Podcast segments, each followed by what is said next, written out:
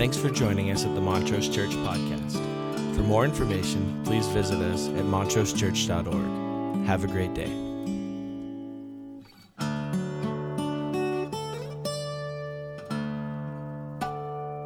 You know, sometimes I hear people say, you know, it's the old hymns that have all the deep meaning, and we sang one of those this morning.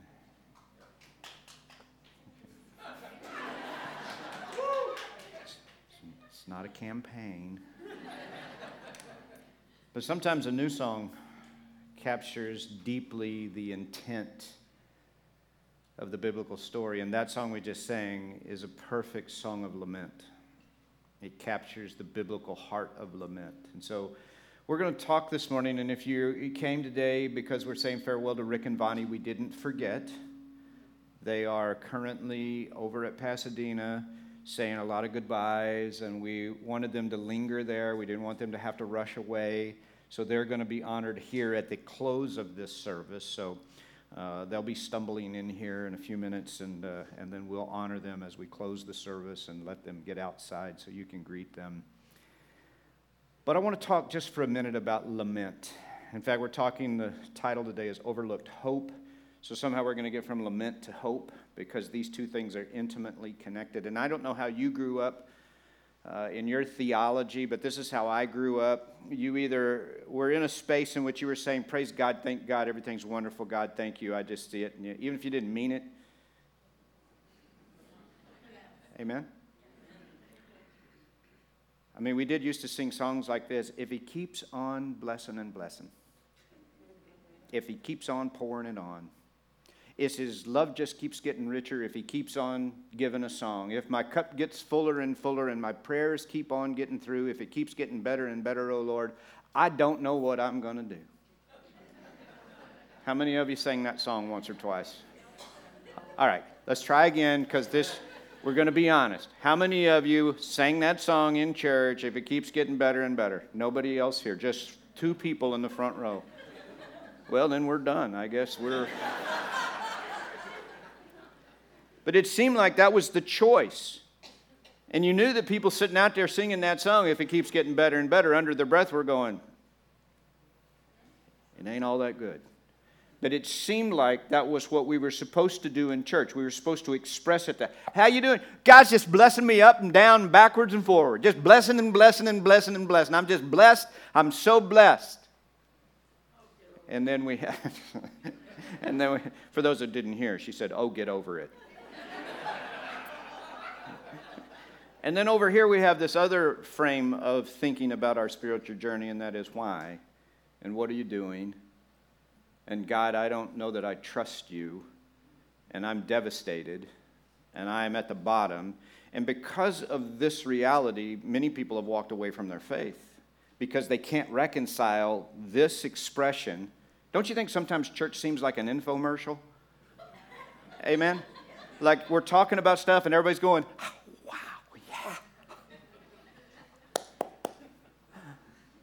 And there are people out there with broken hearts going, I don't get it. And biblically speaking, these are perspectives that are represented biblically the devastating lack of faith and, and this over exuberant, everything's wonderful, but there is a place in the middle called lament. A place in which we're not over there where everything is okay, but we haven't given up.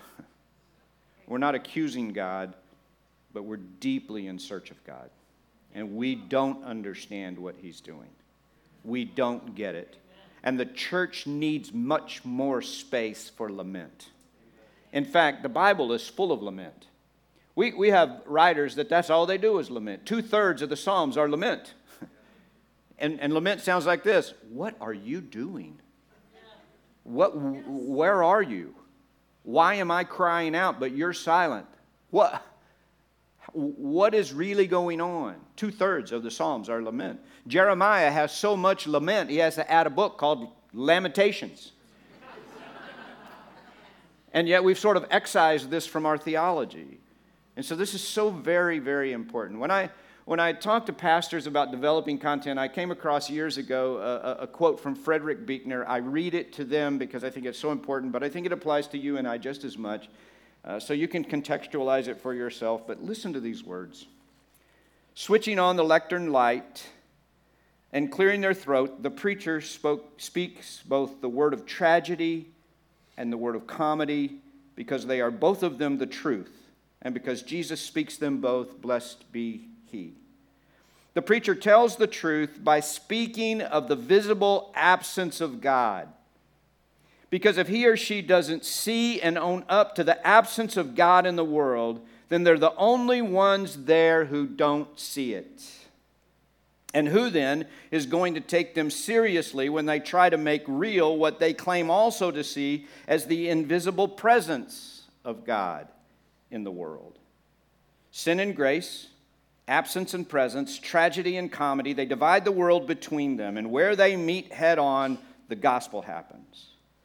Let the preacher preach the gospel of their preposterous meaning as the high, unbidden, hilarious thing that it is. Yeah.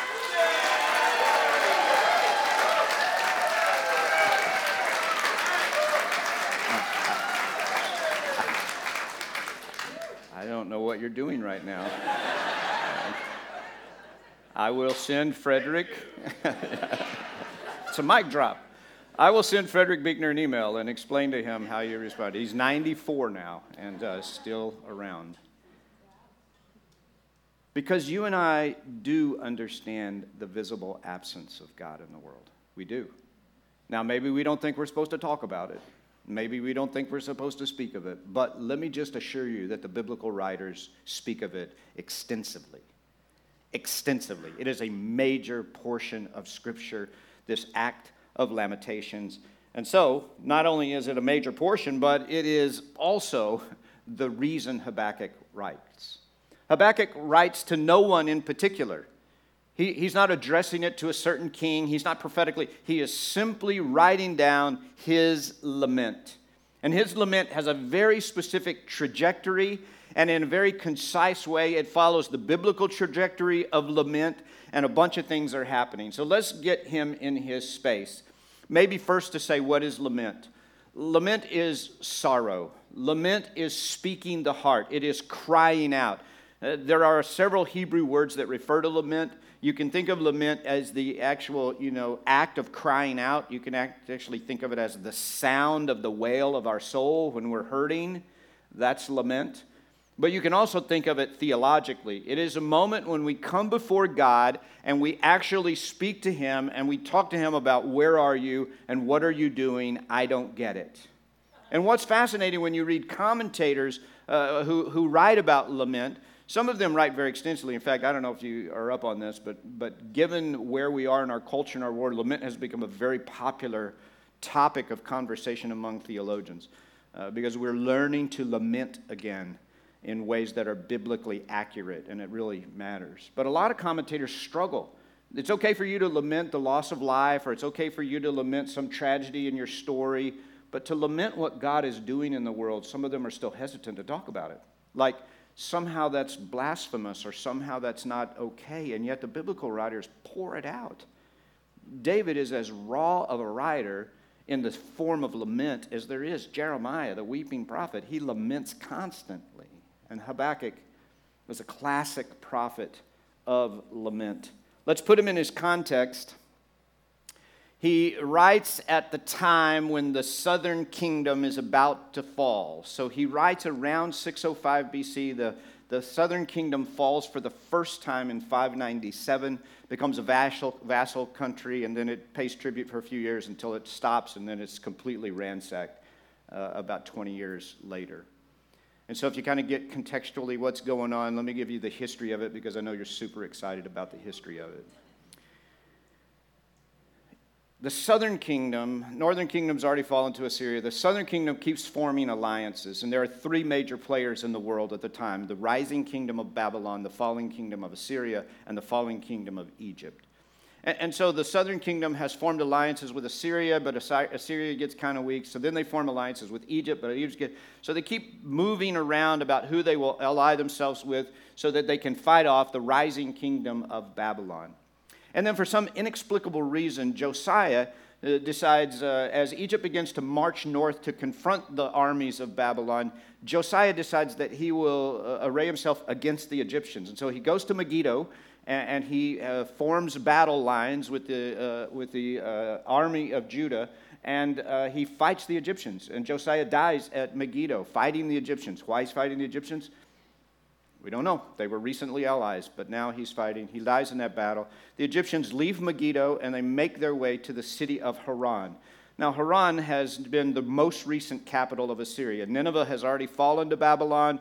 The Assyrians moved the capital to Haran. Now, the remnants of the Assyrian army are in Haran. The Egyptians join them. And in 605 BC, the Battle of Carchemish takes place in the city of Haran. And the remnants of the Assyrian army and the remnants of the Egyptian army fight the armies of Babylon. And Babylon destroys the Assyrian and Egyptian armies. This is when Habakkuk begins his lament. Because now there is no one to stand in the way. And they know the Southern Kingdom knows, given its lack of loyalty, given its effort over the last decades to find allies against the Babylonians, they know that the Babylonians are coming to destroy the Southern Kingdom. And he sees it, and he knows it's happening, and he begins to write his story of lament. Listen to how it opens, chapter 1, verse 2. How long, Lord? And see if any of these emotions grab you. Maybe you've spoken very similar words. How long, Lord, must I call for help? But you do not listen. Or cry out to you violence, but you do not save. Why do you make me look at injustice, and why do you tolerate wrongdoing? Destruction and violence are before me. There is strife and conflict abounds. Therefore, the law is paralyzed, and justice never prevails. The wicked him in the righteous, so that justice is perverted. Even the fact that Josiah has been killed at the hands of. Maybe you remember Josiah, the great king of the southern kingdom who brings all the reforms, who, who is pleasing to God, who honors God, who reinstitutes all the things. He does all the things he's supposed to do. And yet he dies in battle at the hands of the Egyptians. So Habakkuk is asking hard questions. Maybe you've asked them too. How long will I cry out and you will not listen? How long can such terrible things be happening and you do nothing about it? How can the world be in this condition and you're not stepping in to intervene?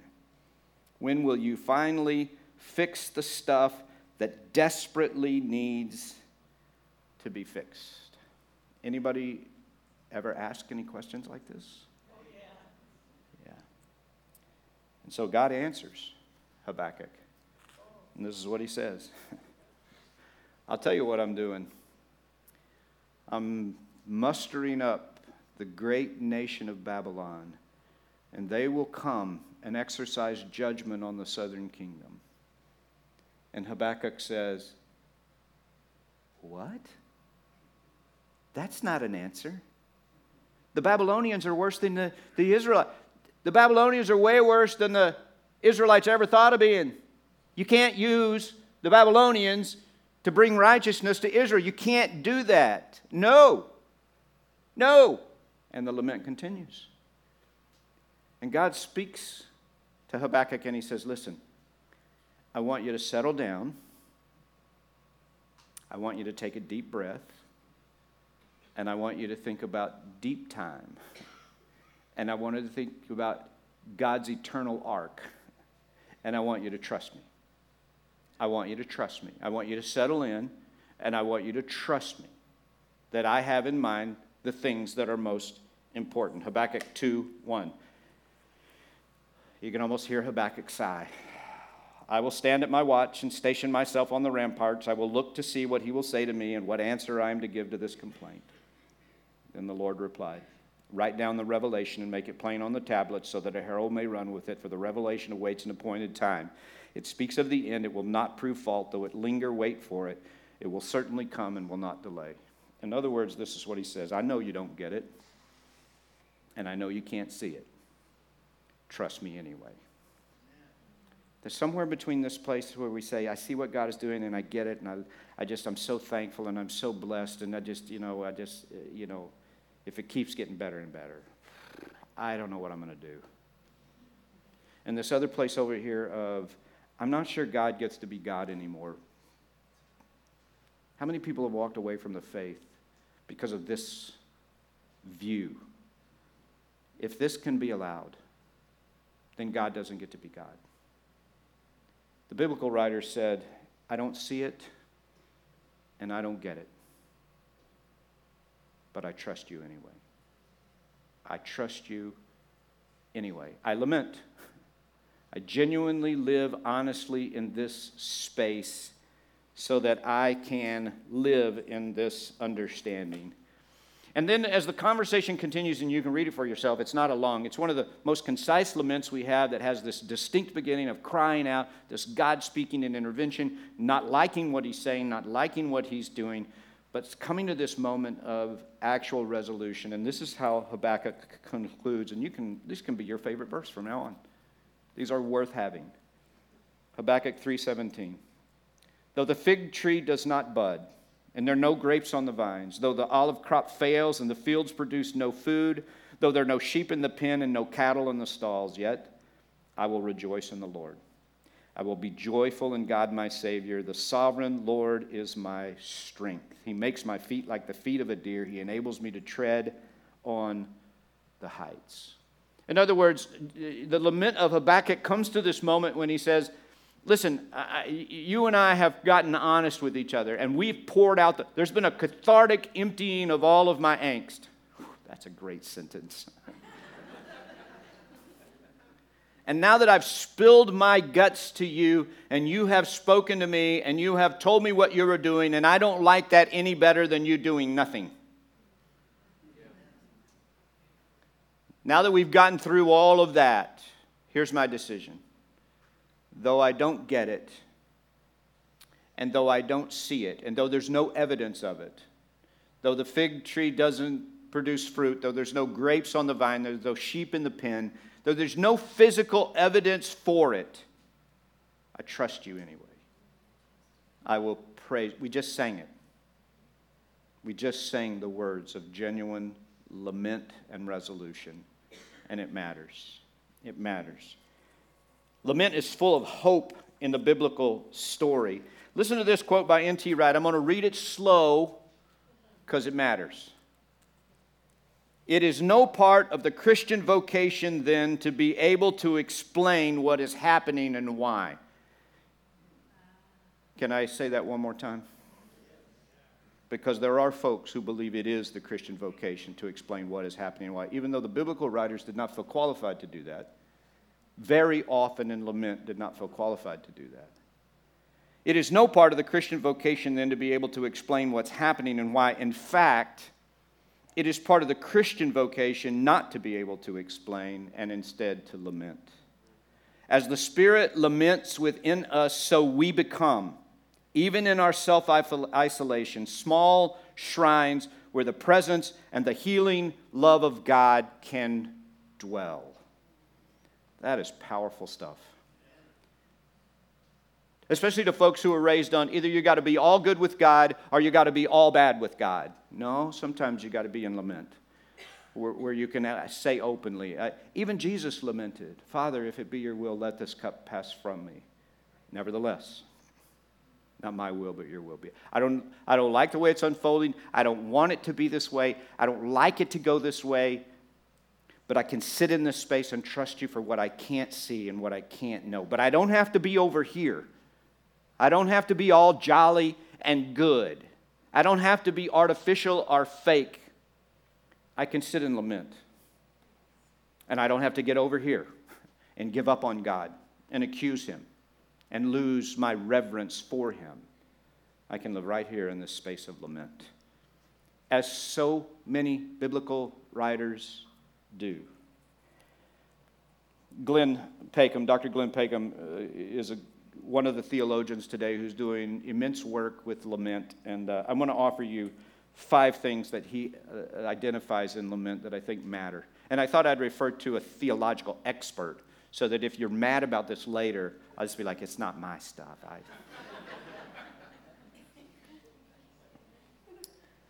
Number one, According to scriptural lament, lament is a form of praise. Lament is a form of praise. Two thirds of the Psalms are lament, and yet we call the book the book of Psalms, the book of praise. The biblical understanding of lament it is a form of praise. Where are you going with your problem? To God. I'm going to God. Why are you going to God? Because I reverence Him. Who else would I complain to? The 1 800 number doesn't pick up. I complain to God. In his work, Peckham does this beautifully. He talks about the children of Israel in the wilderness. They've been delivered from 400 years of slavery, and they get out in the wilderness and they immediately put God on trial. Their attitude, their spirit, they have no thanksgiving. They villainize Moses, the leader that has delivered them. He says, this is, this is not, this is what it means to live over in this space where we accuse God, where we put God on trial, where we look at it and we go, I don't, God, you're, you're just not, I don't think you have anything going on. I don't know that you are who you say you are. I don't know that you get to be God anymore. An accusation against God. And he says, now contrast that with worshiping Israel. Wilderness Israel versus worshiping Israel where they say, God, this is not who you are. We know you to be a loving Father. And we cry out to you to mend what is broken. See the difference? It's such a vast difference between accusing God and lamenting before God. So that when you stop and you think about it, we could say that a complaint is an accusation against God that maligns his character, but a lament is an appeal to God based on confidence in his character.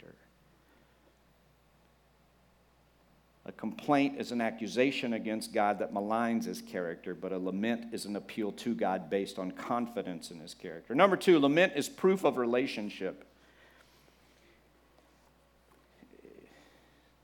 I don't know how you feel about who you are able to be your absolute self with. But you are only able to be your absolute self with people with whom you share deep relationship. Amen? And you pick and choose very carefully, don't you? how you doing? I'm good. That's the answer we give to 90% of the people in our life because that's all they need to know. Amen? Because you, you have people like this. How you do it? Well, how much time you got? I was just sort of superficially asking. I didn't want to get into the depth. I don't know you like that. But with people with whom we feel safe, we can go deep and we can empty out what's in here. And so that when we are able to do that with God, it demonstrates real relationship and real connect. I'm safe to say what's really going on inside my heart and soul because God loves me like that. Because that's what a loving father would do. The loving father would sit me down and say, Tell me what's going on in your head. No? What else? Nah, that's not it. What else is it? No, no, no. You're hiding a little. Let it out. It's okay.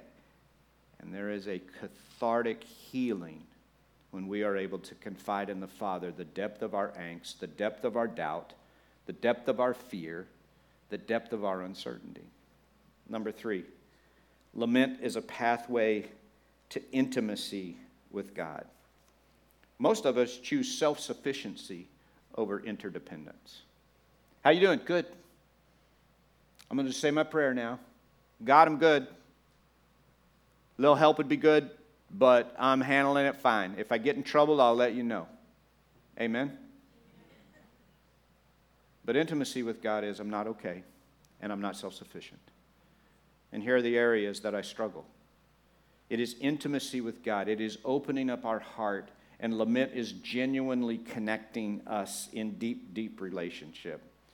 Number four, lament is a prayer for God to act. It is a prayer for God to act.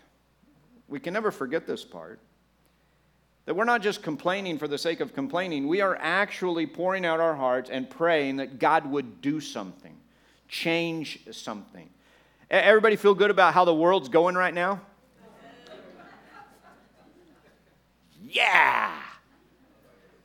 It is fascinating, isn't it? Because I do think that people right now think, oh man, because people say this to me, it's as bad as it's ever been, isn't it?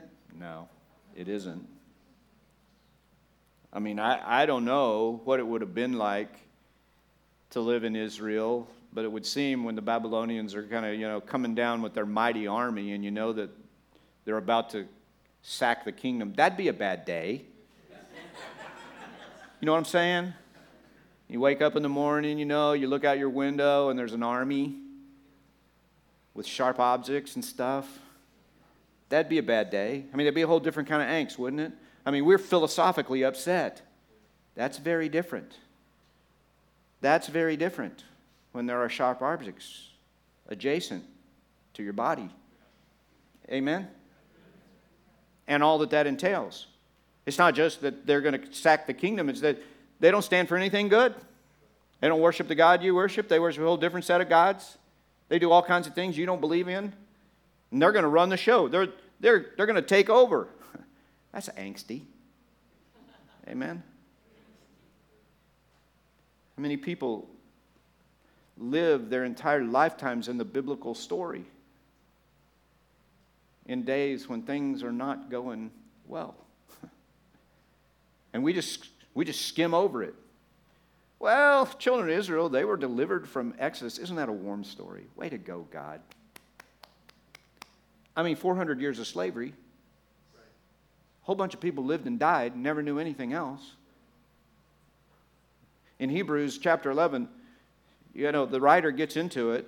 They lived and died without ever seeing the fulfillment of the promise. They just trusted it. They never saw it. Didn't happen to them in their lifetime. But we all are like, oh. It's a form of prayer. God, please be who you are. One of the reasons we're praying, one of the reasons we're upset is because we know you don't like the way this is any more than we. We don't like it because you don't like it. If we feel it, you feel it. Number five, lament is participation in the pain of others. When we genuine lament, we are admitting that the world hurts and that the answers are not all so simple. I, I love the simple theology of the church folks when people go through tragedy. I think we're better about this. We've become more aware in our own culture. But when people go through deep tragedy, we say to them, Well, you know, in all things, God works for the good. If I had a hammer, I'd hammer out a warning. Older people help the younger people. I bonk you on your head. Because you can't, you can't put that band aid theology over the gaping wound in my soul. You can't put that band aid over what is happening to me. You can't do it. You just can't do it. You've got to sit in space with me, and together we've got to say, let's lament, because in lamenting we identify with the pain. Don't you think Jesus on the cross, when he quotes Psalms 22, a lament, My God, my God, why have you forsaken me? Don't you think that that moment is a moment of his identity with the pain and the feeling of every person who is standing, watching what is happening, feeling the weight on them? We thought he was going to deliver us from the Romans. And in this lament is an identifying kind of pain with the suffering that is going on around him. And when we genuinely lament, we are admitting that there are things in the world that we do not get and we cannot see, but we trust anyway. We trust anyway. N.T. Wright offers this little piece. Oh, that's not true. This is Dr. Peckham. Listen to it. Lament is not our final prayer, it is a prayer in the meantime. I love that sentence. Lament is not our final prayer, it is a prayer in the meantime. Most of the lament psalms end with a vow to praise, a promise to return thanksgiving to God for his deliverance. Because Jesus Christ has risen from the dead, we know that sorrow is not how the story ends. The song may be in a minor motif now, but one day it'll resolve in a major chord. when every tear is wiped away, when death is swallowed up in victory, when heaven and earth are made new and joined as one, when the saints rise in glorious bodies, and then we'll sing at last a great hallelujah. We do not live in lament, it is a season in which we pass through. And here's the thing for some people in the biblical story, it's the only season they know. but there's still another season coming. Even for those of us that live in lament. And we get to genuinely live here. We get to genuinely not always have to be happy, not always have to be resolved, not always have to pretend that everything's okay, and we don't have to get bitter, and we don't have to be irreverent, and we don't have to blaspheme the power of God, and we don't have to put God on trial. We can live right here in the biblical middle of genuine lament. Where are you? And what are you doing? And though I don't see it, I will trust you. I will trust you. I will trust you. In a few minutes, we're going to close and we're going to sing that response, that biblical response to lament that we started into the sermon. But before we do that, I'm going to invite Rick and Bonnie to come up. Come, honor them.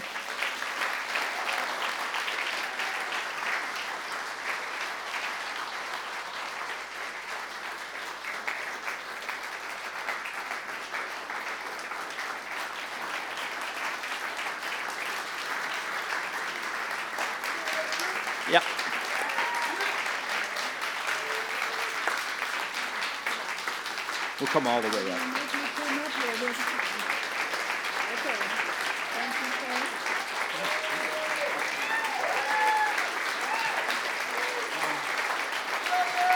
Can you?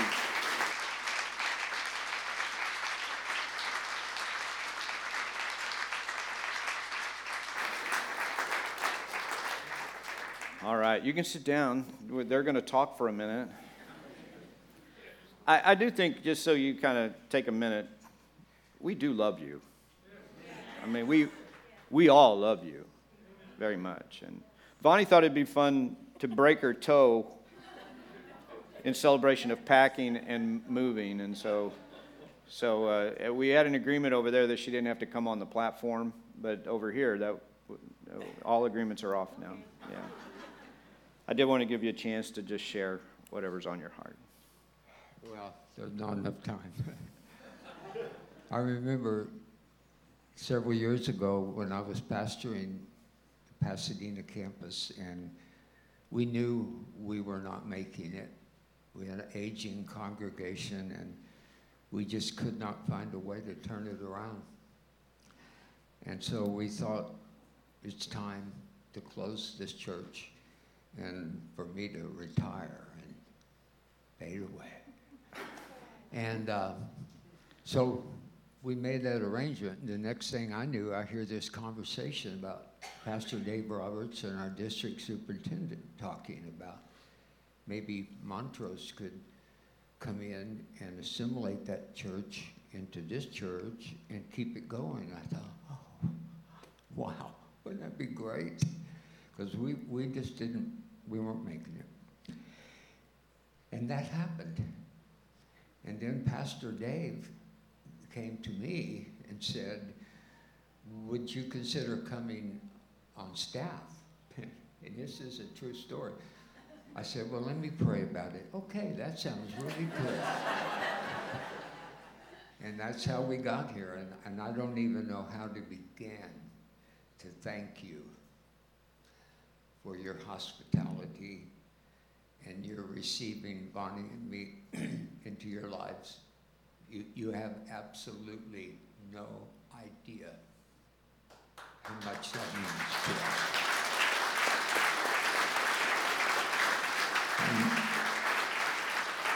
I know that thank you isn't enough, but it's all I got. Thank you.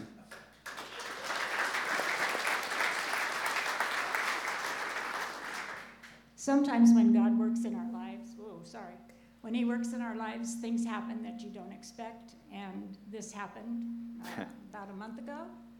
I walked out onto the porch to go put the new registration sticker on the back of my car, was distracted by peeling it off, and stepped out into the air. uh, fell down three steps, landed on one, badly sprained my ankle, and not a toe, but metatarsal bone. Um, so here I am. But you know what? Over the last month, God has done some marvelous things to slow me down, and this is one of. Because if I have a plan to get something done, it's let's do it. Get the ducks in order. That's me. Uh, maybe it's the, the teacher in me. I don't know. Maybe it's being married to a pastor. I don't know. Maybe it's just being stubborn that I choose now to think that it's steadfastness instead of being stubborn. But I don't know what it is. But whatever it is, um, God has used this to slow me down and keep me focused on Him. Um, and I say all that, which has nothing to do with today, but it has everything to do with who we are. And it is to watch God and listen to God no matter what the circumstance is. And I heard all of Dave's message over at the Brazee campus, and it was wonderful, wasn't it? It was just wonderful. And uh, it spoke to my heart. So thank you for that too. Always, always. But my prayer for you, um, and I said this over at Brazee, is really simple. It's may the Lord bless you and keep you. May his face shine on you individually and give you his peace in your heart. And as Rick said, we love you. We've appreciated all that you've done for us. And I just say, as his wife,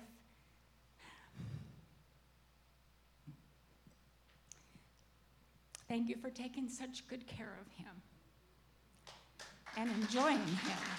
That means a lot. Thank you.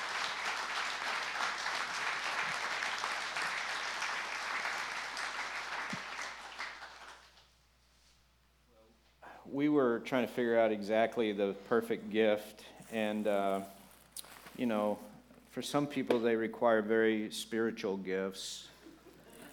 For others, well, they, do, they require something different. So you guys can take that, and you are welcome to open it, but be careful, we're going to have to reopen it next service. So.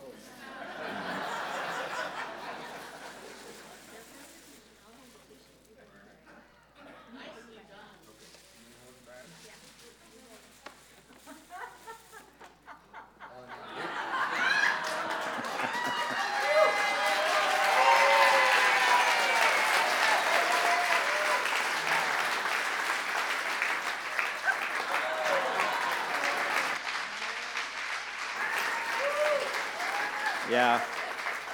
So the, uh, the Gremlins got out and, uh, you know, they uh, told us these were uh, two of your choice players. And my expectation now is every Dodger game, the two of you are going to be sitting there in your jerseys cheering it all on, right?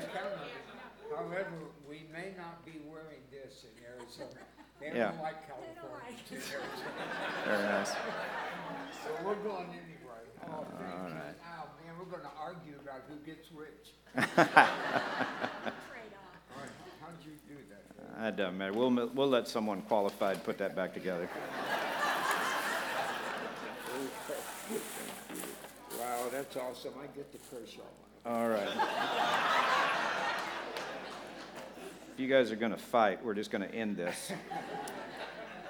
I'm going to ask you to do this. If you guys will kind of step up here just a little bit, we're just going to say a prayer over them. And what I'd love to do is have you all come forward, and you know, but we can't, so you can reach out, and then they're going to move right outside as we do our closing and benediction. And uh, would you help me pray over them? God, thank you for Rick and for Bonnie. Thank you for their precious lives. Thank you for all of these years of service. And we know that even though they're retiring from Montrose Church, that they're always going to be a part of us. We claim them forever. They're a part of our story and legacy. I have a million Rick stories. I can't tell them all publicly, but I have a million. We're so thankful for the fun, the joy, the celebration, but all the hours of ministry and care and prayer and support and teaching and all of the things, not just in these last 13 years here, but over all of these years. And I fully expect within a week or two or five, there's going to be another assignment and there's going to be more opportunity because people like this never stop serving and they never stop ministering. And so we're praying your blessing over the next phase and chapter of their life. Give them great health to enjoy those grandchildren and bless them together. Bless the ministry. Bless this new journey.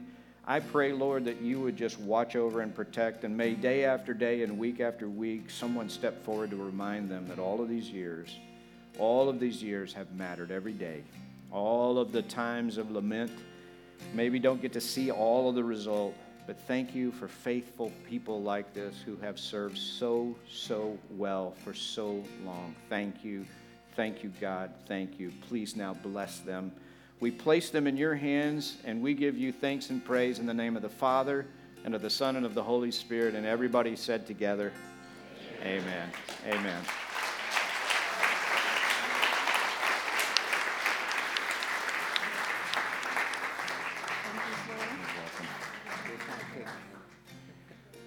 So they're going to move outside and you can greet them. Will you stand? And as we sing these words, they are powerful biblical words of genuine scriptural lament. Even when I can't figure it all out, I'm going to trust you. Let's raise it up together. Thanks for joining us at the Montrose Church Podcast. For more information, please visit us at www.montrosechurch.org. Have a great day.